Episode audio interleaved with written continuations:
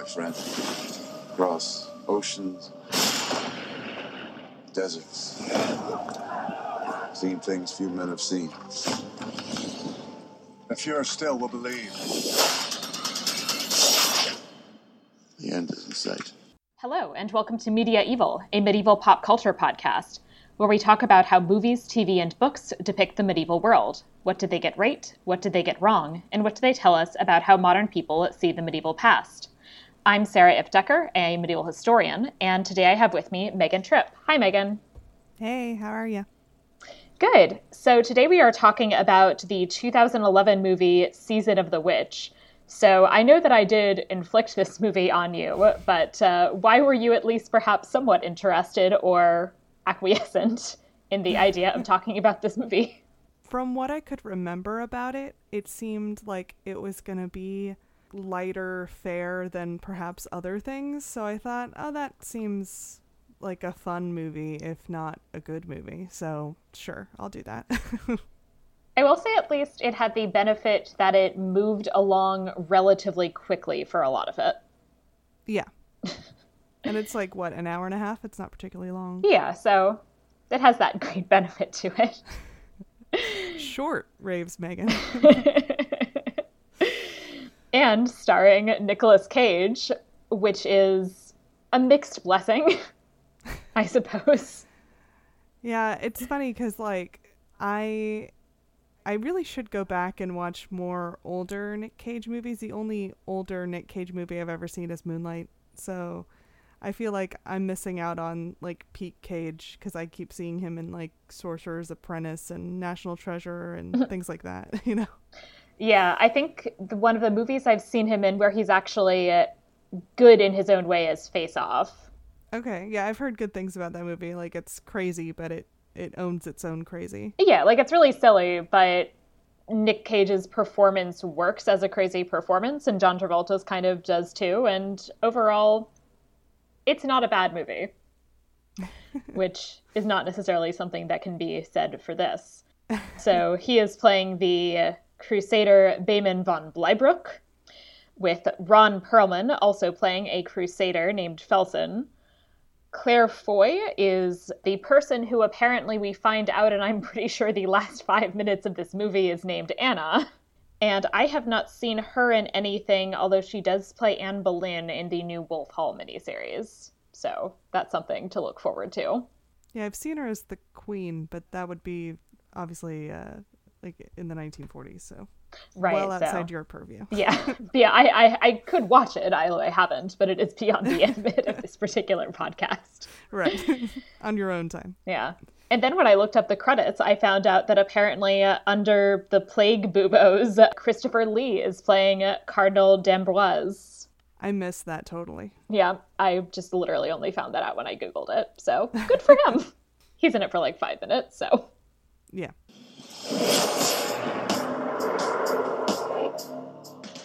So, a kind of very brief recap just to orient us before we get into some more general discussion in our section called Enumeratio. Two deserters from the Crusades are deputized to take an accused witch to a remote monastery that specializes in witches.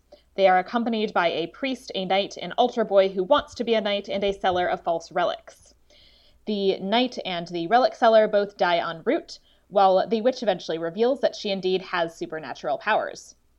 When they arrive, they find all of the monks dead of plague and soon realize that she's not a witch, but a woman possessed by a demon, who has deliberately led them there to destroy the last copy of a magical book. They finally exorcise the demon, both ending the plague forever and saving the woman who is apparently named Anna. But everyone dies except for her and the altar boy, who ride off into the sunset after burying Behmen Felson, and uh, the priest Debelzaq this movie starts out in 1235 in Villach, where you have a bunch of women who are just being accused of witchcraft and of consorting with the devil. So they're asked to repeat and then confess their sins, and one kind of quickly confesses, and another begs for mercy, and one kind of spits in the priest's face. And it's all just a really fun time with men killing women, basically. The woman who confesses also kind of indicates that she had assumed that by confessing she was going to get not killed.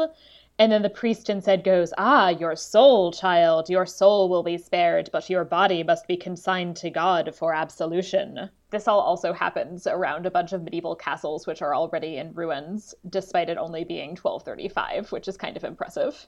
So the priest starts to read from the Book of Solomon, I guess just kind of making sure that the witches are not going to be able to rise from the dead, which is a thing in this movie. So he kind of goes through that. But of course, a witch does rise from the dead and drown him, to which at this point, honestly, my response was just kind of, eh, good. then at this point, the movie just kind of goes into all of a sudden it calls something the Age of the Crusades. Did you realize at this point that we are going to be jumping a full century into the future? I mean, the first note I have is the Gulf of Edremit. Yeah. like that. And that it said 1332. So I don't know. Uh, it it never I never saw that note about like it's the age of the Crusades. It just said 1332, and I was like, oh, okay. That's so odd because mine I don't think had a date on the first one, but it said the age of the Crusades. Although maybe I missed something. It definitely said at some point the age of the Crusades because I spent a while being mad about it. But I wonder if there's like a different version for Netflix or something. Yeah, potentially. Maybe enough people were like, why won't you give us a date when you give us a date for literally every other card that calls out where we are? right, but then yeah, but this one, as I said, the version I saw at least just had this kind of vague. It's the age of the Crusades, right? You know that historically specific time period. The CGI in the Crusade scenes is so bad. I mean, so you're like watching these battles, and there's these moments where you're like, this just looks like a mediocre video game. But I guess they spent all of their budget on Nick Cage, who I guess got a pretty decent paycheck. Probably. And is blonde at this point, right? yeah, he is. It's it's weird. It's not a good look for him. It is not. so we watch Christians yell things like, We'll be baptized in the blood of our unholy enemies. And Nick Cage and his buddy Ron Perlman who are not even trying to do any kind of European accent. Their accents are just aggressively American, are basically just wandering through the Crusades and apparently murdering Muslims more or less for fun and using it as the basis of who gets to buy drinks that night. Yeah, I guess they're like counting as they're going, like, okay, I killed 30 men, you killed 32. I guess I have to buy drinks tonight because I killed fewer people than you did. Right, which they have that kind of murder competition in battle in Lord of the Rings uh, between Legolas and Gimli who are killing orcs. And I feel like in Lord of the Rings it kind of works because the orcs are not really human. I mean, they're very deliberately kind of dehumanized and made into these kind of evil monsters. But it really doesn't work with actual human Muslim people and makes these characters seem just extremely unpleasant to me, at least. Yeah. We then have a kind of rapid fire tour through Behmen and Felton's crusading experiences uh, at the Siege of Tripoli in 1334, the battles of Imbros, Arta, and Smyrna. Spoiler alert, with one exception, none of these battles took place anywhere near in time to where this movie says they do. Yeah, that's not surprising. The, this movie doesn't feel super historical.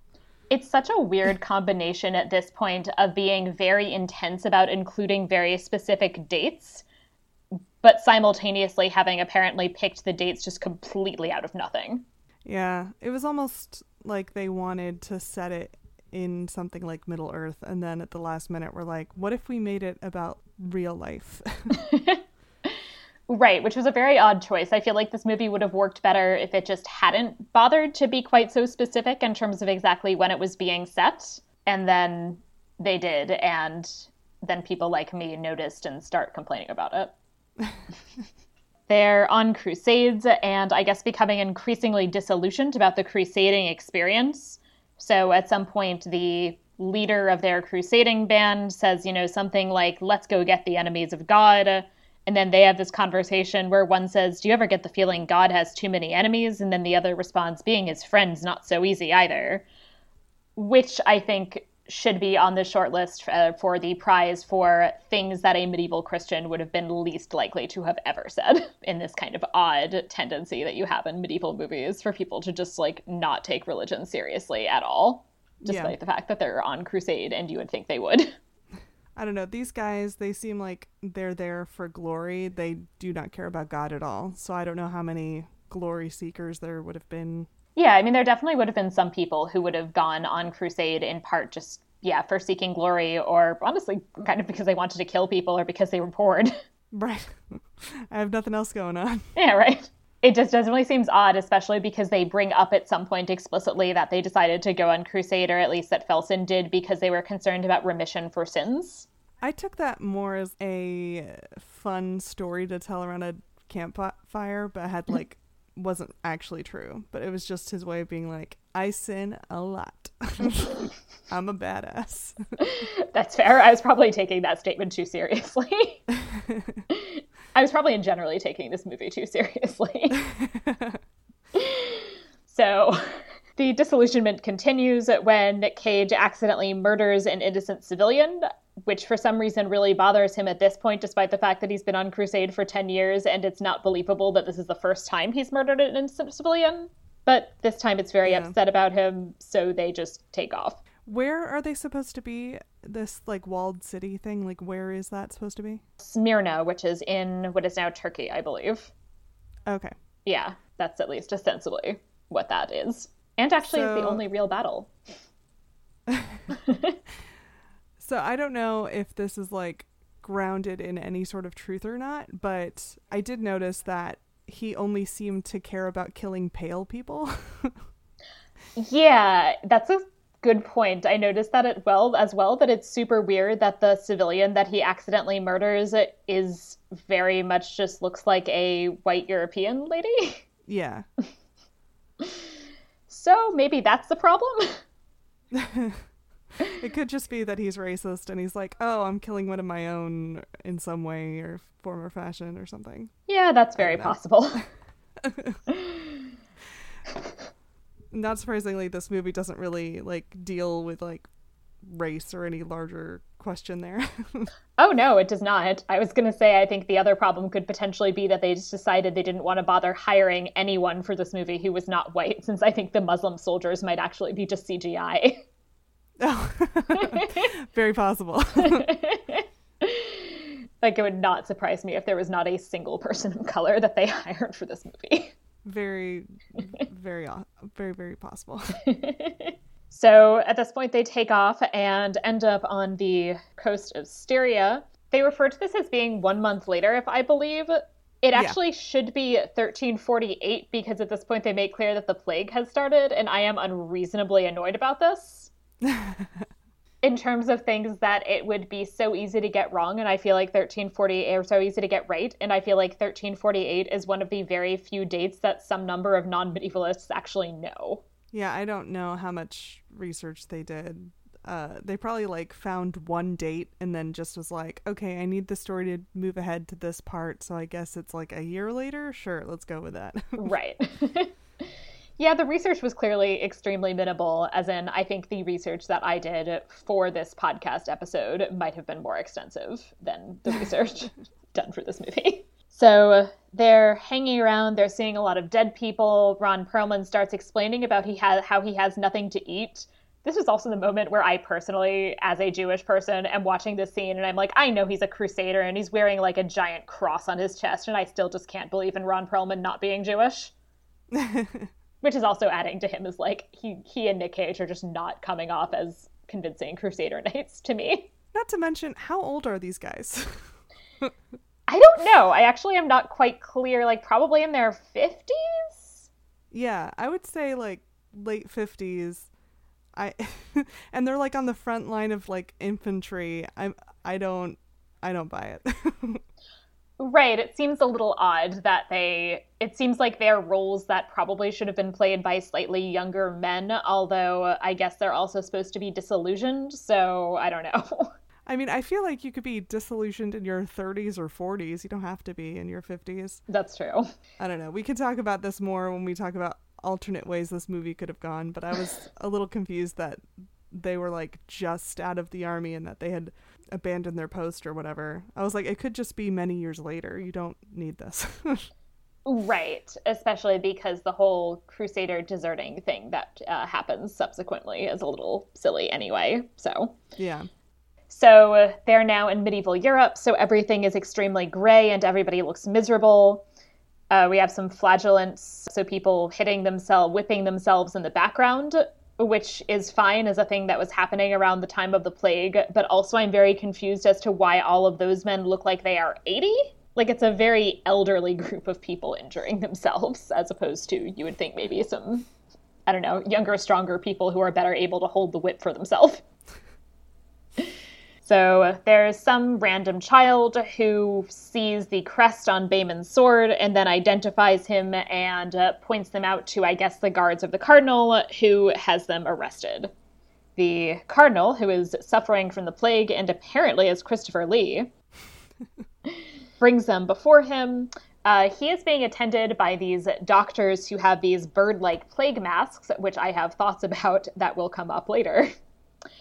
And uh, the cardinal and this priest Debelzaq start explaining that the plague is supposedly a curse from hell that has been brought upon them by an evil witch, as you do. So the cardinal then offers Behmen and Felson, I don't know, absolution, freedom from whatever their penalty is, something uh, for their desertion, if they agree to take the witch to the Abbey of Severac, where they have the last copy of this thing called the Book of Solomon, which is what they were reading from earlier and can therefore destroy the witch's powers and end the plague forever. My immediate reaction to this is just if this movie actually ends with we're gonna I don't know, kill some woman and then end the plague, I'm gonna be really fucking mad. But so they end up agreeing to do this after spending some time reflecting upon whether the penalty for desertion involves hanging, burning, burning, or both. Spoiler alert, it's neither they uh, agree to take her to Severac as long as she gets a fair trial. Then we get our nice kind of traveling party together. So it's uh, our two crusaders, Debelzaq the priest, and Eckhart, who is a knight. They also ask to get a guide who actually knows what the hell he's doing, because none of them do, because none of them have ever left whatever godforsaken village they're supposed to be in. So they then find this guy who's currently in the stocks, who is, I guess, has been arrested for selling false relics, although he claims to have happy customers from here to Prague and confirms that he has previously made the trip to Severac because he previously sold the monks there the tale of an ass ridden in the flight to Egypt, which I'm going to be honest, I did laugh at that joke. In that it was, I don't know, it's like, okay, that's a solid relic joke. You know, there aren't enough good relic jokes. I've often said that about relic jokes. There's just not enough of them. so, en route, they end up getting an additional companion, this kid named Kai, who is an altar boy in service to the cardinal, but I guess his dad was a knight, and now he wants to be a knight, and he thinks that if he goes with them, he can become a knight. Also, yeah. he just looks like he's 12, and I can never get over the fact that he looks like he's 12 and they really should have sent this actual child home immediately. yeah, he he can't quite grow out a mustache, so he has just a little bit of fuzz and um what's Ron Perlman's name? Is it like I want to call Felton? him Fezzik, but that's not right. I think it's Felton. Felton insults him and uh, they end up having uh, a little bit of a sword fight, I guess for this kid to have his honor and he holds his own a bit and they're like okay well you're not terrible with a sword. I guess you can come if you want to. Right and it's like no send that kid home. So they do keep the kid and uh, start en route and Behmen starts chatting a bunch with the suspected witch who no one has given her a name have they? No in all my notes she's just girl. Witch Nameless lady, as you do, starts to chat with Behmen, talks about how nice he is, expresses all of her fears about whether she'll actually receive a fair trial based on seeing the trials of witches in the past, which are less than fair. And Eckhart also begins to express his concerns about the whole thing, in part because the witch apparently reminds him of his daughter Mila, who died, I think, in the plague? I think so, yeah. So the witch ends up attempting to escape. There's like this key that's shaped like a cross that she pulls off of either the priest or Eckhart. I kind of at this was like only half paying attention for just a bit and then I was like, oh, something's actually happening. yeah, she she grabs the cloak of Eckhart, smashes his head into the bars of the wagon she's in, and then stabs the priest so he can't move with his cross off of his hand. And she also grabbed the key and fled. Yeah, so she takes off. They're all chasing her. They come across a mass grave. There's also a cool dog at the mass grave, which, you know, I was excited to see the cool dog. and Eckhart starts to hear and see dead people, specifically his dead daughter, Mila. So he's running around trying to find his dead kid. Carmen is very concerned about this as well, apparently, as you can tell from that plaintive meow. And uh, Kai, the 12 year old, accidentally just kind of runs up at Eckhart and stabs him. So apparently, this whole this kid knows what he's doing with a sword maybe wasn't the best idea since the first thing he actually does with the sword is stab their friend. Yeah, it's weird because he like comes around the corner. Eckhart is like startled, but like continues running forward because he sees his daughter. And then everyone's telling Kai the rest of the time, it's not your fault. It's because of you know the witch and supernatural stuff. And kai's like no i think i'm to blame. And i'm like you're somewhat to blame. You you could have dropped the sword. You didn't have to like hold on to it and make sure that he managed to shish kebab himself onto your sword. That seems like it took some effort on your part. Right. It seemed very odd to me that or odd like odd in the sense that he clearly was at fault i guess is really what it meant it seemed very much like the kid, if he'd actually been somebody who was a bit more battle hardened and kind of knew what he was doing, wouldn't have been running around corners with the sword out like that. Yeah. And would have been a little bit slower, a little bit more cautious. And so essentially, the reason Eckhart got killed is because uh, he, you know, doesn't really know what he's doing, which right. obviously happens but it is definitely his fault. the witch is recaptured. She's got a solid evil smirk at this point, and I definitely was having a moment right about here where the movie was sort of working for me in that I was like, okay, initially I just assumed she maybe wasn't a witch, but maybe she is a witch. Is she actually evil? Is she, you know, maybe a witch but not evil? Or is she just some lady who got tortured? I'm curious. Maybe we'll find out. The movie relatively soon, however, loses the goodwill that it managed to get during that like five minutes. For me, at least. I don't know. To what extent did you feel like you were really engaged? Um, I I thought the casting of such so much older leads without much explanation was weird. Yeah. but when when we're like, okay, we're going on a quest and this girl may or may not be a witch, I was like, okay, cool. I like quests. I can yeah. get on board with that. yeah. And weird spooky stuff happens and I kind of liked the end, but we haven't gotten there yet. Yeah. yeah, no, so there are definitely things about this movie at the moment that are kind of working. So they then have a traumatic bridge crossing experience. The it's priest... a total Shrek bridge. A total what? Shrek bridge. oh yeah. So the priest gets some like real intense rope burn with his hands are oh, that was so completely gross. bloody and gross. Yeah, which I also definitely was watching this and I'm like, that's ridiculous. Like you don't get rope burned like that. But then the next day I was ended up walking three dogs at the same time with kind of hefty leashes, and I was like, oh, okay, I can like almost do it. so there there's a lot of them trying to get across the bridge uh, the witch keeps saying that they should let her go so that then the chariot will be later because they'll just have to carry her separately. This seems right. like an obvious. I mean, she's probably right, but also it seems like an obvious ploy to escape. Oh yes.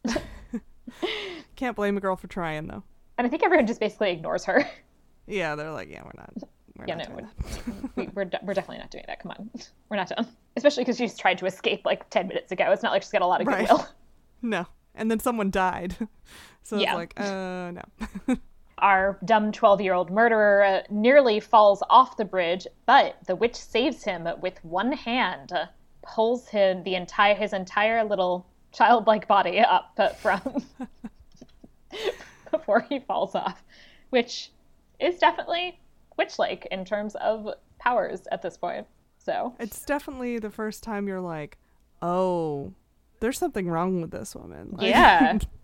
I don't know Yeah. what it is, but there's something going on. yeah, no, the the spooky stuff happening, she might be responsible for some of it. Yeah. So they eventually make it across the bridge. The bridge is completely destroyed. Nobody seems worried about the fact that this bridge, which is apparently the only way to get between that thing that looked like it was at least a substantial town and this monastery, which purports to be of some importance. And now they've just destroyed the only way of getting in between them. But nobody seems to think it's a problem. It's weird because, like, at the beginning, there's so much thinking about getting there quickly that the priest is like, we have to go as the crow flies. And then Nick Cage's character is like, but that's like fording a river and going through a spooky forest where people die. Like, could we take another route? And then they grab Hagamar, the relic seller, and you're like, okay, we're gonna get like an alternate route. And then they like they don't have to ford a river; they can go over this bridge, but it's in disrepair. And then they end up in the same spooky forest. And I'm like, Hagamar, the whole idea of you being on this trip is you providing us a different way to go. Right. So either there was zero other route or I don't know, but it seemed kind of ridiculous that they definitely did spend all this time creating this kind of con- or having this conversation about finding a better route and then they did not find it. yeah.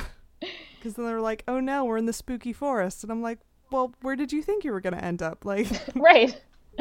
Oh, yeah, the spooky forest. That's obviously the thing that was on the other side of that bridge. Right. You know, the bridge that you tried to cross despite the fact that it was literally falling to pieces. Yeah, you probably should have like gone downstream where it wasn't quite so high and then forded it, it like a normal person rather than trying to cross this ridiculous bridge with this heavy wagon and multiple horses. Right. And at least some of them are planning on going back. I think all of them are planning on going back, aren't they? I mean, at least the priests, at least like the priest and the kid are. I don't know what uh, Behmen and Felton's plan is. I suppose they don't technically have to go back. They could go anywhere they want. Right. Like they don't have any roots there in particular, as far as I know. But at least a couple of them are actively planning on returning there. And then if the witch is found innocent, which she won't be, but like if she were, she would go back, right? Right. Yeah, because presumably that's where she's from. Yeah. And you don't necessarily want to be a woman who's previously been accused of a witch and then just try to find a new place to live completely alone. Although maybe you don't want to go back home where everyone secretly still thinks you're a witch. I don't know. There's Also no true. good. There's no good way to get out of there. No, not really. I am, however, kind of here for her very snarky comment. It would be a shame if he bled to death after that she sees the priest's super gross rope burn. Yeah.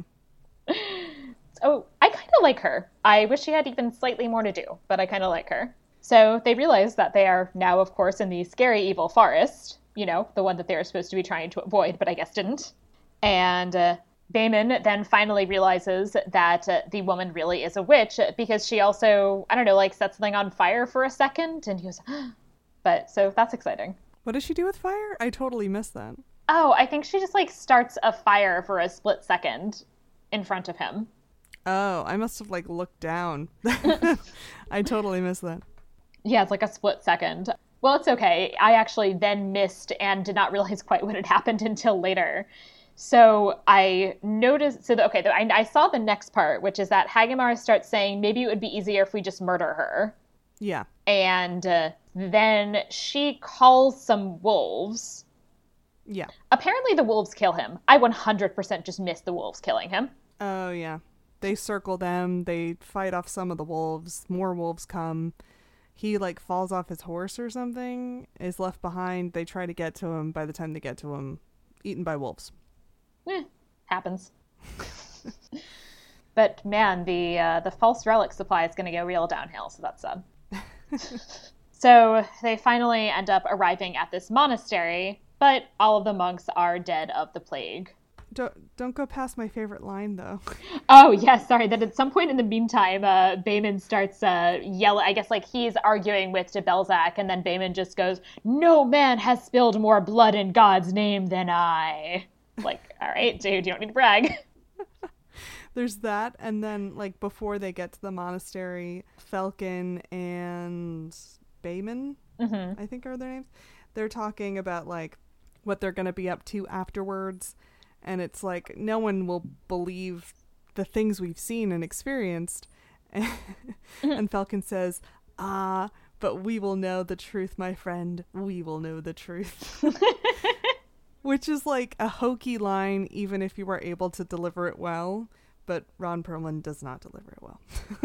the dialogue in a lot of these conversations between these men wandering around is very hokey. Yeah. And a lot of this scene I don't know, a lot of these scenes, especially, it also seems like Ron Perlman in particular is really kind of half assing his way through. I'm not sure I'd call Nick Cage deeply committed to his role either, to be honest. Yeah. There's moments where Nick Cage is doing, like, I'm a very important rich man voice, which is different yeah. than his regular voice. And then other times where he's just like, I'm Nick Cage. but even when he's like, doing that voice, it still is not a European accent of any kind. No, it they still always sound just aggressively American. but one is very important. Right. It's just yeah. Sometimes he sounds like an American industrialist from the 1920s, and sometimes exactly. he sounds like Nick Cage. yes. And you know, Perlman just sounds like Perlman. yeah, and Ron Perlman is just like, dude, come on, we just we all know that you're like a New York Jew. It's fine. it's fine. It's good. It's whatever. I don't know what you're doing in medieval Germany, but like we all we all just know you're a York Jew, and that's just totally fine. Just keep going. they finally arrive at the monastery. All of the monks are dead of the plague. Many of them are kind of they seem to have all just died instantaneously of the plague in this very odd way. None of them seem to have been like in bed or anything. It's just like, oh, I'm in, you know, a chapel and I was praying and then I just killed over dead of the plague. And I was in the middle of copying a book and then I just killed over dead of the plague. Which is not really how the plague yeah. works. You would have been ill for some amount of time prior to that and lying in bed like the cardinal was. It's not like a sudden death. Yeah, they got like a supernatural strain of the plague or something. Right. Well, we're we're gonna get there. Yeah. So everybody's dead. Debelzaq starts, I don't know, yelling some things in, in Latin at some point. And then they actually find the book that the monks are in the process of copying. It is the Clavis Solomonis Regis, the book of the rituals, prayers, and incantations used by the holy men throughout the ages to defend against evil. And I will say, bless their hearts, at the bare minimum, the title is a correct translation of a Key of King Solomon. And uh, so at least, like, you know? They use some correct Latin. Good job, guys. There you go. They also, I believe, do have the correct Latin for the Nicene Creed, which is one of the things Debelzaq is kind of yelling at some point. Of the okay. other Latin, I could not make out to them speaking quite well enough to have transcribed it myself without basically spending a lot of time sitting in front of my TV watching this movie and going back and forth and pausing. So I did not do that. They did, I will say at least, use some number of words that I was able to catch that were Latin that made sense in context. Yeah. But I cannot confirm because I did not hear well enough that they actually were saying any sentences that would be entirely coherent in Latin. Right. We'll see. I am not sure I would expect that they did, but maybe they did. They start with the trial. The trial is apparently seems to mostly just be Debelzaq kind of yelling at her in Latin from this book. Yeah. I think, I mean, at the end of the day, it doesn't matter whether or not she's guilty. Go ahead and try to dewitchify her with your book. And then if she's not a witch, she's not harmed. And if she is a witch, then I guess something bad happens to her. and she's not a witch anymore or something. Right. It also seemed odd because in the scene at the beginning, they had to actually kill the witches first for the rituals to take the effect of, I guess, making sure they stayed dead. But they didn't do that. They just start yelling incantations at her in Latin. Yeah. I mean, maybe if the monks in the abbey were alive, they'd be like, no, no, no, you've got to kill them first, and then you do the incantation. Because it's not like the guy knows all the ins and outs. He's never seen this book before. Maybe he like skipped a page or something. That's true. page one, kill. also, it's not impossible that maybe his comprehension of the Latin is kind of mediocre. So, like, he can read it, yeah. but does he really know what he's saying? Yeah. Yeah. They start uh, basically, you know, yelling Latin at her as you do. She starts yelling back about how the church has been burning, hanging, and crucifying everyone who has stood in their way for centuries. I was deeply surprised to hear how much time the church has been spending crucifying people, personally. I mean, because, like, that's, I mean, because obviously, like, that's how Jesus died. So they kind of make a point of not crucifying people, like, very deliberately, that is not a punishment that Christians use. Yeah. So it seemed very odd that they felt the need to include that statement. Yeah, that was like a Roman thing. Right. Yeah, and that's that's why that's and how. then it fell yeah. out of favor with the church coming into power. So yeah. Right, and especially because it has now symbolic significance in terms of the crucifixion of Jesus. They actively wouldn't Right. want people to then associate that with just common criminals, which is what it used to be Right. associated with. Because now it's like associated with martyrdom and stuff. Right, yeah. So even though obviously there are saints and whatnot that died in various other ways, uh, crucifixion definitely has a kind of special place in everybody's hearts, and so it's not being used as just a regular punishment anymore. So it seemed like just an odd thing that she needs to include, but that's fine. She can. And also apparently she's like both an evil witch slash maybe something else, but also is deeply concerned with the fate of the innocent and how the church is harming the innocent. I thought she was just trying to get Nick Cage to be like, "Oh, she's right. Let's not hurt her." That's true, I guess. Because then I guess she starts talking to Nick Cage about his past fun crusade experiences and kind of trying to manipulate him into feeling guilty himself about his past sins Yeah. And all the people he whose blood he spilled in God's name, etc. Right, right. At this point, after she starts going through this whole thing, Debelzaq realizes that this is no witch, and then turns in the book to the exorcismus section, and turns out she's, I guess, possessed by a demon. Sure enough, as he starts reading new stuff to yell at her in Latin, she sets the wagon on fire and gets kind of dark and spiky, and then looks kind of zombie-ish for a bit. This is when I started getting really interested in this movie. when I was like, "Ah, shit, it's a demon," then I was excited.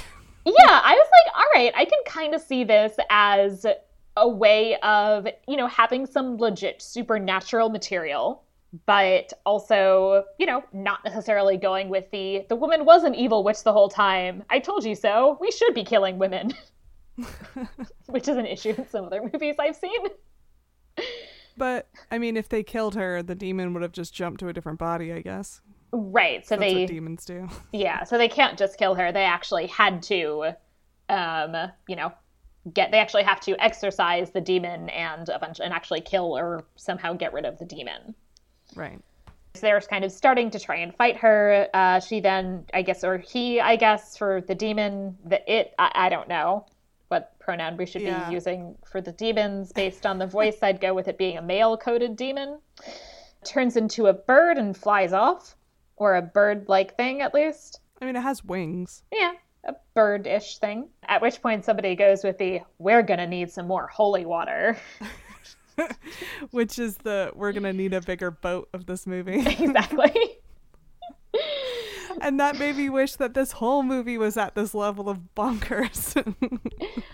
right. I feel like when the movie had just like really ridiculous dialogue, it was definitely when it was at its best. like there's so many moments of like being very dour and being being very like sad about the crusades and i was like man if this was just a silly movie about let's go town to town killing demons and uh, we're gonna need some more holy water i would be so much more engaged Right. If this is basically just a crazy kind of silly ver- medieval version of The Exorcist or something. right Yeah. i'd be down Yeah, that would have been way more fun. so uh, now we're trying to defeat the demon and save the girl. There's actually this whole dialogue where I think Felson goes, Are we trying to defeat the demon or save the girl? And Behmen just looks and goes, Both, which is also kind of very cheesy and silly. They're going off. Uh, Behmen, or I can't remember if it's Behmen or Felson, somebody knights the rando kid who uh, then says, Behmen does Behmen does, yes. He then goes, I know in my heart I've not earned this. To which I'm like, yeah, no, you totally haven't. And then Felson goes, You will. you will yeah i kind of was like oh he's gonna say that he's gonna oh yep he just did Yep. They also realize at this point that the demon was actually trying the whole time to lead them to Severac and had in fact killed Eckhart because he wanted to free her, as well as Hagamar because he wanted to kill her. Because the whole time the demon is just real fucking mad about this Solomon book and is especially upset that in the monastery they are in the process of copying it and uh, therefore sending its wisdom throughout the world. And uh, that the Demon then basically engineers this whole thing and makes everyone think the girl is a witch so that they'll bring her there. And then it can destroy the book and plunge the world into endless darkness. This seems overly complicated. If I were a demon, I'd just go directly to the monastery and then indwell one of the monks. Now, I don't know, is there some sort of rule where you can't indwell monks because they're too holy or something? No, I mean, so I guess they could argue that maybe I don't know they wouldn't be tempted, but technically everybody could, anybody could be possessed. Yeah. So I'm like, why would you pick a random woman from a random town, make her look like a witch, and hope that she gets taken to the place where Solomon's book is, so that they do witch proceedings, so that you can get a hold of the book? Just like go there. What? You're a demon. You can manifest anywhere. Why do you need this ridiculous plan? Bare minimum, you think it was actually that he could at least possess somebody who's within much easier walking distance of this monastery. Right. There's got to be a closer town than the one they came from. right. It took them like a week to get there. Right. Isn't there at least somebody who lives in a town that's like a day away? Who knows? or like I don't know, somebody who works at the monastery at least if he like doesn't want to deal with a monk. I don't know. Yeah. It, and everyone just like jumps to, of course, I understand it so clearly now. Obviously. Like, it's what do you mean? Like Like the girl was possessed by a demon, you misdiagnosed her, and now you feel dumb about it and you're like, well, that must have been that tricky demon's plot all along. And it's like, not necessarily. Like, just because you didn't know she was possessed because you don't know what you're talking about. Mm-hmm. Anyways. Yeah, which is, of course, ironic because, as I'll talk about later, demonic possession was totally what people would have jumped to more than witchcraft in the 14th century. Right. so, just saying now we get to have a battle in the monastery, which I'm a little sad about because now they're going to be destroying this perfectly nice Romanesque monastery and its, I'm sure, very lovely library that medievalists would have loved to have in the future. But no, we're going to burn up and destroy everything.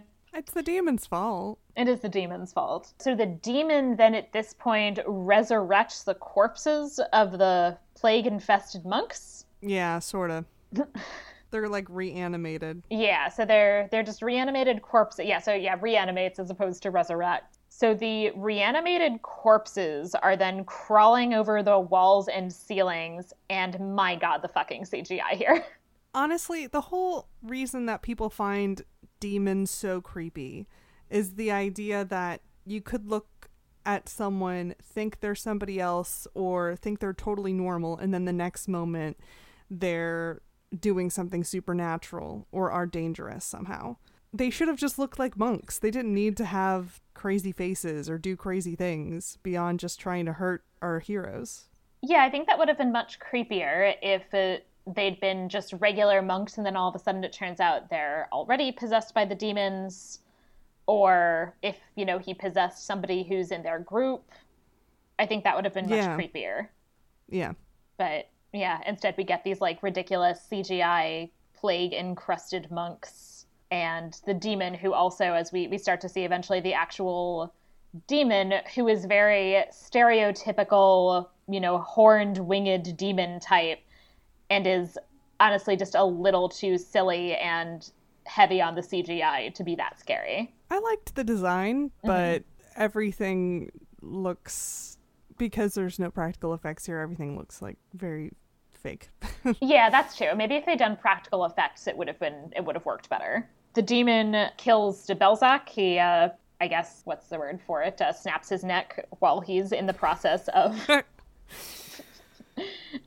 while he's in the process of reading from the magic book. hmm He also eventually kills Felson, which is a little sad about. Goodbye, Yeah. Ron Perlman. Felson, you know, kind of is try. I, I think at some point you kind of thought he killed Felson, and then Felson gets up and grabs him, and the demon just sets him on fire, and he crumbles to dust. So Yeah. there goes Felson. The demon is the only character, I swear to God, who is trying to do an accent in this movie. I don't know what that accent is supposed to be, but it is Hell. an accent. They're continuing to fight the demon. It turns out that the 12 year old altar boy is able to read and read in Latin, so that's convenient. And so he kind of picks up where the priest left where the priest left off and starts reading in Latin to continue the process of exorcising the demon. And Behmen, meanwhile, kind of pins the demon against the wall. I think he like stabs his wings with something. With, Yeah. yeah and so kind of pins him to the wall. Meanwhile, however, the demon does have a lot of claws that he is using to stab him, and so that's not going great. I don't know why he can't do the fire thing that he just did to Felson a minute before. I think he has to like envelop someone in order to do that, and he can't envelop him, so he's just like stabbing him, but he can't like get Yeah. his wings to touch or something. Yeah. I don't know if there's actually a reason or just because this is the end of the movie and he has to die soon. right? The demon finally explodes after the kid has finished reading the end of the Latin, but Behmen has been stabbed a number of times and therefore dies. We have lost our heroes. yep. Rest in peace, Nick Cage. And with the death of the demon, the woman appears naked and very wet for some reason. Gooey. yeah, it's it's kind of gross. This is also the moment where I went, wait, okay, so there's this one woman in this movie, and the entire time though, it wasn't even her. It was a demon who is implicitly kind of male in her body. So essentially, Yep. this movie has zero female characters. yep. She has one scene after this Yep. where she is herself. Yep. so, yes, after this, uh, everyone is dead except for the woman and the 12 year old, and uh, we see them burying everybody else. At which point, she starts talking about how, you know, it's so sad that they did so much for me and I never even knew them, indicating that it really was like she wasn't even there really in mind the entire time. Like, she had no Yeah. idea what was going on. I don't know where she was, but it was not there. And uh, this is also the first point at which we find out what her name is in the last like three minutes of this movie. Her name is Anna. Yes, we finally know her name. I have a test that I have instituted on this podcast called the Ift Decker test, where for a movie to pass, there has to be one named female character that doesn't die. And I feel like this movie technically passes the letter of the test, but in spirit, it does not pass. wow. That is such a small hurdle to jump, you'd think. There are a surprising number of movies that do not pass. it's like an even lower bar than the Bechdel test, which is Yeah. also a quite low bar. Yeah. it's like one named woman and she doesn't have to talk to anyone about anything. Yeah, exactly. I want one She woman. I want her. die. Yeah, I want her name to be mentioned in the movie, and I want her to survive. And there are a number of movies that do not pass, and I think it is questionable whether this one does, on the grounds that she might be named, but is she really a character? If she is Yeah. not really in the movie as herself until the last three minutes. She's more of a vessel. Yeah, I'm, I'm not sure a female vessel counts for this. Yeah. It then tells us at the end that the plague passed and life returned to the land, and they don't know the darkness that almost was. So apparently, by killing this demon, they ended the plague forever and immediately, which must have been so nice for everybody. yeah. Hooray. Hooray! We did it. We did it.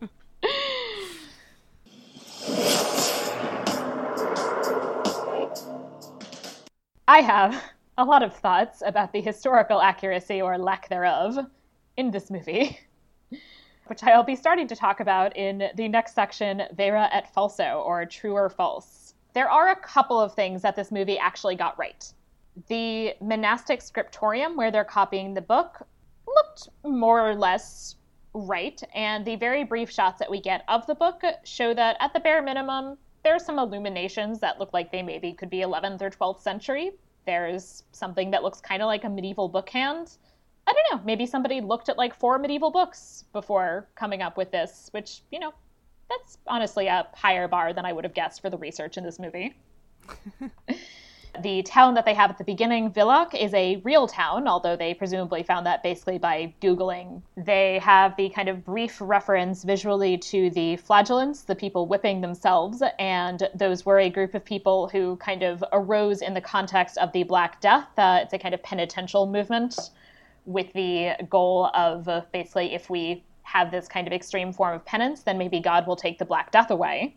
The sale of false relics is also a real thing. So I appreciate that they kind of brought up that as a real medieval social phenomenon because we know it's certainly that there are way too many breasts of St. Agatha and heads of John the Baptist for all of them to be real, and very possibly none of them were. and the other thing is that ultimately I have some questions about how well it worked, but that at least in a better movie, the idea of presenting the medieval world as one in which people assume that the supernatural and demons and representatives of the devil can have a real impact on how things happen in their world is a quite good way of thinking about how medieval people saw God and the devil. And this kind of magical realism, I think, could really work in a good movie. Uh, this might not ultimately have been that movie, but the concept, I think, was one that could work. There are also some things that I guess I would say there's kind of a little of each. One big thing uh, there is witch persecution.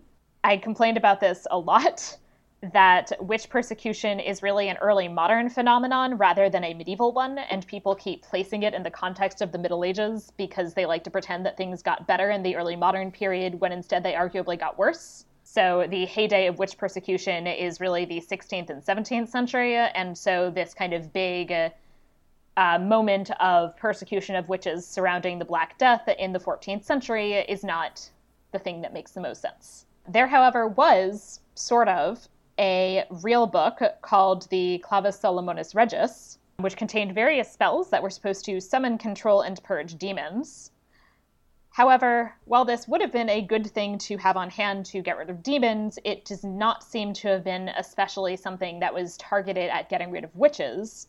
It also was obviously very much not composed by Solomon. This is not a book of the Bible. This is something that got composed in the late 14th or sometime in the 15th century and uh, then passed off as being something that contained the wisdom of Solomon, but is very much a representation of kind of late medieval Renaissance magical traditions. Yeah, when they kept on saying Solomon's book, I'm like, oh, are they transcribing like Proverbs or Song of Solomon or something, and then realized, oh no, they're talking about the magic spell book. Right. Yeah. My initial reaction was, I'm sorry, what the fuck is this fake biblical book that they're making up called the Book of Solomon?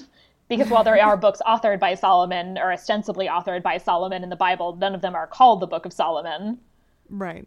But yes, instead it is this magical book, which, as I said, you know, good for them. Somebody clearly did five minutes of research and found out that this is an actual book, although one that was in existence slightly later than this movie is supposed to take place. So when did you say it was supposed to have come out? Like in the 1500s or? Like a little earlier, probably the 15th century, although the earliest manuscripts that we have of it, I think, are not until the 16th. And this is not my area, but I think based on kind of the language, uh, like this, like the language and stylistic features, that people think it's probably 15th century.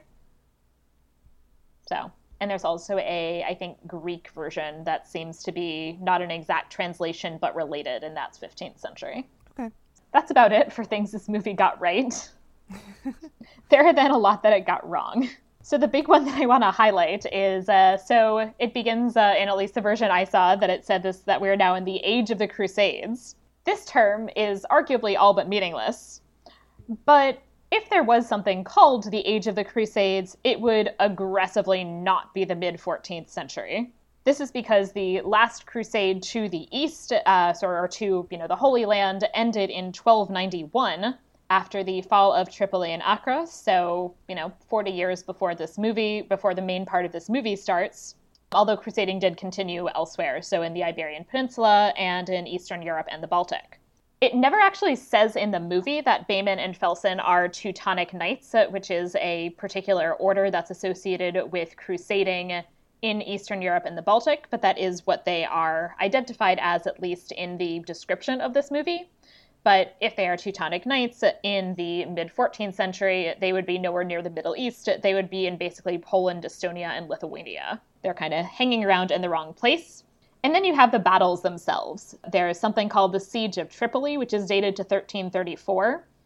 The term Siege of Tripoli most often refers to a battle that's in the early 12th century, and the closest we could possibly get to 1334 is the fall of Tripoli, which is in 1289.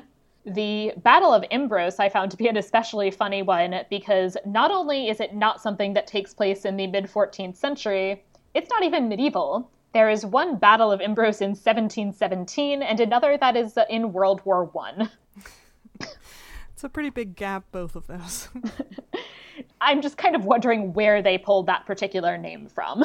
That one seemed especially bizarre. There also was the they mentioned the Battle of Arta. Again, this is a battle that was fought in the context of the Crusades, but in 1105, not in I think they uh, they dated in the late 1330s. There was, however, a Battle of Smyrna in 1344, which was part of a military expedition that was intended to counter Turkish piracy and was blessed as a crusade by the Pope, although very clearly motivated by political as well as purely religious concerns.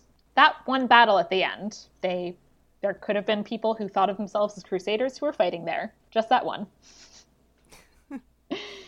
I also decided that I wanted to look up exactly what would happen if you deserted from the Crusades, since they start talking about how worried they are that they're going to be hanged or burned for doing so. Crusade deserters often did not even receive a formal punishment at all, but just received a kind of social censure because they would have been considered to have been oath breakers because they made a vow and then did not fulfill it. I specifically then looked up what would happen to members of the Teutonic Order. So, if you basically were in the Teutonic Order and fled from the army in the midst of battle, which is arguably what they would do, they were be, they would be punished by being expelled from the order, which is exactly what they wanted apparently. so that works out yeah, so it was actually, they uh, really shouldn't have been that worried. And probably no one would have been really trying to find them except to kind of grab them and then say, You're out, you know. You can never come back. So, yes, desertion from the Crusades is a little bit off here.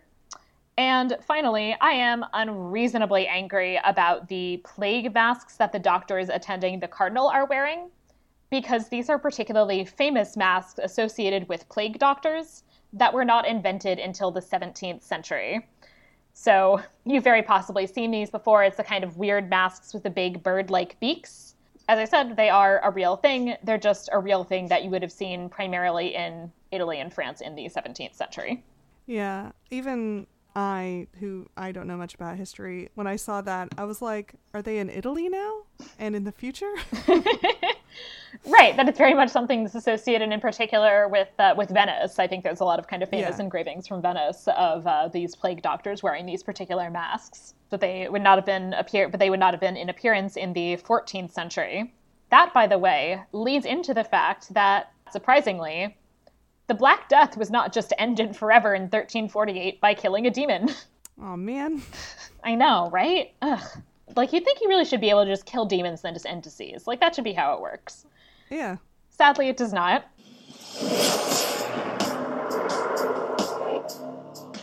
That leads into the next segment, Historia et Veritas, or History and Truth, where I talk about a real historical event. And for this, I wanted to highlight a couple of things in relation to the Black Death. First of all, the Black Death first appeared in Europe in about 1348 which again I am unreasonably annoyed at the fact that it implies based on this movie that it started in 1344 because that seems like something that they could have gotten right just by saying 4 years later instead of 1 month later and it really right. wouldn't have bothered anybody. the Black Death also was not caused by witches nor did anyone even think it was caused by witches. Some people thought it was caused by some kind of filth in the air. So a lot of people were worried about things like, oh, let's maybe, you know, make sure to throw away our dead animals who are lying around in the streets because that kind of filth in the air is what causes plague, which at the very least, you know, was probably a good idea to get rid of your dead animals lying around in the street. Sure. Uh, it sounds nicer. I, I wouldn't Yeah. want to be in a street with a lot of dead animals in it, personally. Right. Yeah. Or you know things like uh, actually let's like kick out the you know butchers because they're bringing plague into the city by leaving out the animal carcasses too long. There were also people who were concerned that the plague was a punishment from God sent because of their own sins. So, uh, you know, they did things like maybe complain about how the women are dressing too nicely, or how, you know, maybe we shouldn't be tolerating all of these prostitutes that we're really into. Or, alternatively, the big group that then got blamed for the onset of the plague was not witches, but the Jews. Jews who are aggressively not in this movie, with the exception of Ron Perlman, were blamed by a number of people for the plague. There were two different kind of big versions of this. One is that the Jews were actively causing the plague by poisoning the wells. The other is that the Jews were not themselves doing anything to cause the plague, but that the plague was a punishment from God for being too nice to the Jews. And as a result of that, there were a couple of massacres of Jews uh, in 1348 in a couple of places, including places that are now Germany, to basically, oh, well, if we kill the Jews, they'll either stop bringing the plague upon us, slash, God will see that we have killed the Jews and he'll be thrilled because we were being so nice to them before they, they weren't. And that was a big problem. the witches here are this kind of odd stand in for the actual persecution of Jews in the context of the plague. The other thing, of course, about the plague is that not only did it not miraculously end by conveniently killing a demon off in 1348, it eventually kind of dissipated but kept coming back. And so there are periodic plague epidemics throughout Europe all the way through the 17th century. And I think you can technically still get the plague today. I think it is now curable, but you know, it did not entirely go away, or you know, and it certainly was not eradicated conveniently in 1348. Uh, as I said, it kind of keeps coming back and uh, keeps the population levels uh, to a kind of relatively low level until about the kind of late 16th century or so. if only they just found that demon. So I like to think that the eternal darkness that the world was to be plunged into uh, if they did not kill the demon was actually just the Renaissance. because I'm a medievalist, so I think the Renaissance is overrated and actually everything was either as bad as the Middle Ages, if not worse.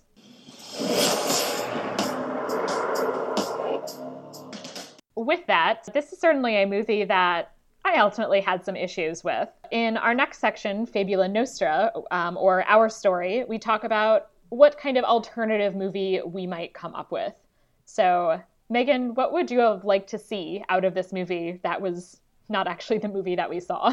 I think it would have been cool if instead of the Crusades, they're just a group of holy men with this book and they go town to town beating up demons and they chant some Latin, but they're also like slicing heads off left and right. I think that would have been more fun. That definitely would have been way more fun. There's no need to have the Crusades in this at all, actually. it doesn't really factor into it.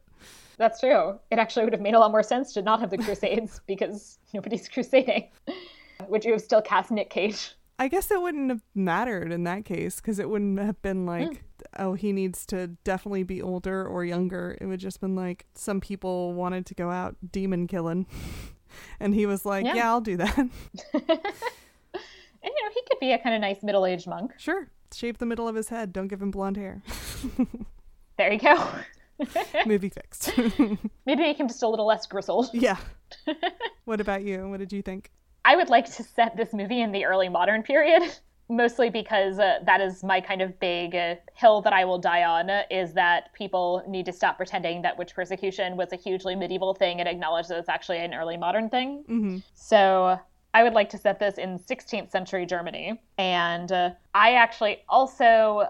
I really did enjoy the demon aspect, but I also kind of wanted there to be an actual female character. So uh, my alternative version would have uh, a woman who is a witch, but who it turns out she's actually not an evil witch, so that she's actually healing people and doing other kind of generally good things, but is accused as part of a kind of witch craze of being a witch and consorting with the devil and harming people. And especially given the kind of emphasis in this movie on faith and the loss of faith, I thought it would be fun to have a priest who I would have be played by Ewan McGregor, And uh, he has basically spent his life supporting efforts to root out the Protestants and the Jews and then the witches, but then has his faith shaken when he realizes that a witch, who I would have be played by Aubrey Plaza, is actually doing good overall, and that imprisoning her is actually making various people's illnesses worse because they no longer have her to help them. I think that would be fun. I'd also like to stick with the fact that the relationship is not actually going to be a romantic one, because that was one of the things that I appreciated about this movie is that no one's trying to sleep with this poor woman who's in a cage. Yeah, it was weird because there was some moments where she's trying to trick them, I guess, and saying that the priest like touches her inappropriately. And I was like, I could have lived without that. yeah, it was also very vague that she it seemed like she was implying that he had raped her, but she didn't quite go out and say that. So I was just trying to I was trying to figure out the whole time is is that definitely what she's referring to, or is she just indicating that he tortured her quite brutally? Yeah, they're vague, and I thought, oh, there's gonna be like a story later about how they actually had a romance, like an affair, and then when it went sour, he called her a witch, and that's what this whole thing's about. And then like that never happened, and I was like, oh, never mind. Right. And it then also seemed very weird to me that this priest who implicitly has, because he doesn't deny that anything she's saying is true. And so it seems pretty clear that he did, at the very least, torture her, if not also rape her. And he thought she was a witch, but I mean, he didn't know the whole thing about her being a demon. And so then it raises a lot of questions about okay, wait, so we had this dude who, at the very least, brutally tortured a woman and maybe also raped her, and now he's supposed to just be redeemed at the end, and we're going to think all that's chill? Yeah, because you'd think he'd. I mean, he is saying, like, oh, she's just trying to get a rise out of you and trying to, like, tear us apart. But he never actually says, I never did those things. And he probably did torture her, at least. I yeah, mean, in know. the context, there's every reason to think that, especially because we know that she confessed. Right. So, usually, in order to get a confession, you know, there was some torture going on. Yeah. So, yeah, bare Yeah. minimum, it is unlikely that he did not torture her. And he never really denies that he tortured her. But as I said, then we're just supposed to be like, yeah, no, I mean, it's okay because he was really right the whole time. Yeah. I don't know. I don't know how we're supposed to feel about anybody. I guess everyone's like an okay person except for the demon who's bad incarnate. Yes. Which I'm not sure is ultimately the message I would get from this movie and from this particular group of people. Yeah, it's like humans don't really have agency in this story because it's like, you know, there's the will of God and there's the will of demons, and what you gonna do? Right. Yeah, so the humans don't really have agency, and also the fact that it's then this evil demon then makes it also that essentially the kind of differentiations and shades of gray and good and evil between humans are basically irrelevant as long as they're trying to defeat this one demon. yeah, basically. It's kind of a weird choice. and not necessarily a choice that I would make if I was making this movie.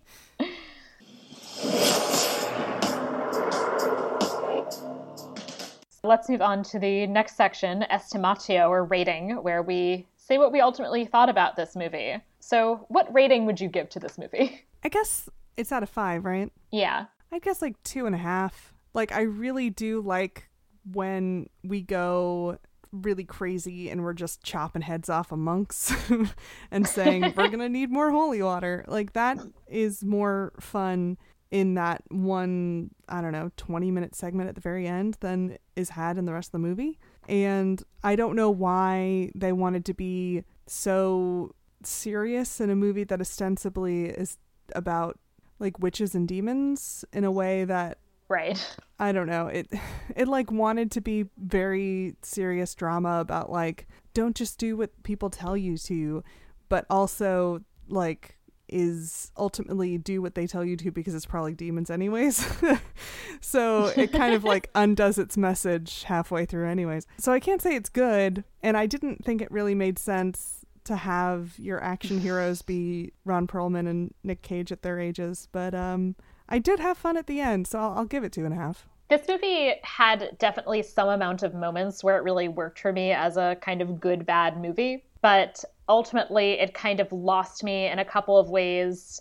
I remained just irritated throughout about the Crusades and the fact that there was really no reason that this movie had to have in it as the background both the Crusades and the Black Death things that took place a decent amount of time away from each other. And if they just not done that, then I think it would have helped just immeasurably with the historical accuracy. It didn't even have to be the plague. It could have just been any sickness, really. They didn't have to m- make it seem like the Black Death. They could have just had any sort of sickness, really. Yeah, if it was a miscellaneous sickness, then actually they could have made the argument that they killed a demon and then it ended forever. Right. so that actually would have worked better. Yes, they could have said it earlier and had them start off as crusaders and then do something else. Or they could have just had them come from, I don't know, some other war and be in an army and then end up in this whole situation with the plague. Or they could have been Teutonic Knights actually being where the Teutonic Knights were supposed to be. right. you know, they could have they could have had any number of ways for this to be not just ridiculously inaccurate, and they did not choose them. And then I guess my other big issue with this movie was the fact that they ultimately ended up making it such that there was not a female character at all in the entire movie until the last three minutes. and I'm really annoyed about that. Ultimately, I am going to give this on the basis of uh, both a combination of historical inaccuracies and gender related issues. I'm going to give it a one, but I wouldn't necessarily say don't watch it which is the case with other movies that I've given a one where I've just straight up said, no, don't watch this movie. It's not worth your time. But this I would say, you know, if you're really bored, this could be worth watching. Yeah, I mean, it's on Netflix. It's free. If you're homesick, Yeah. go ahead and watch it. Yeah. Yeah. So with that, uh, glor- uh, you know, just really strong recommendation. Thank you all for listening to us uh, talk about uh, the delightful ish movie Season of the Witch today on Media Evil. So, Megan, where can our listeners find you on the internet? So I watch made for TV TV movies, and then I talk about them. And I do that on my podcast, Not Another Bad Movie Podcast. So whatever you're using to listen to this is probably a good place to try looking for my podcast. All the usual podcasting uh, apps and Apple Podcasts have it. And barring that, you can go to the website not another bad movie podcast.libsyn, L-I-B-S-Y-N dot com and follow us on Twitter at NABM Podcast. And yeah, I think that's all the info. Great. I highly recommend it. I've been on a couple of times, and those are great episodes uh, that you could listen to if you are and are fans of this podcast, but also any other episodes because they're all great, and you've watched some amazingly terrible movies. Thanks. I have watched amazingly terrible movies. It's true. Which is maybe why I'm so soft on this one. That's fair. You've you have definitely seen worse movies. than oh, yes. If you've enjoyed this podcast and have not done so already, please subscribe in your preferred podcatcher app. And I'd really appreciate it if you could just take a few minutes to rate and review us on Apple Podcasts. And in future episodes, I will be starting to read five star reviews. So if you want to make a virtual appearance on Media Evil, that's how to do it. If you have any questions, I'd love to hear from you via email at media.evilpod at gmail.com. That's M E D I A dot E V A L P O D at gmail.com. And you can also follow us on Twitter at Media Evil Pod and join the Media Evil Facebook group. And you can also find me on Twitter and Instagram at Sarah If Decker. Thank you for listening to Media Evil. Bye. Bye.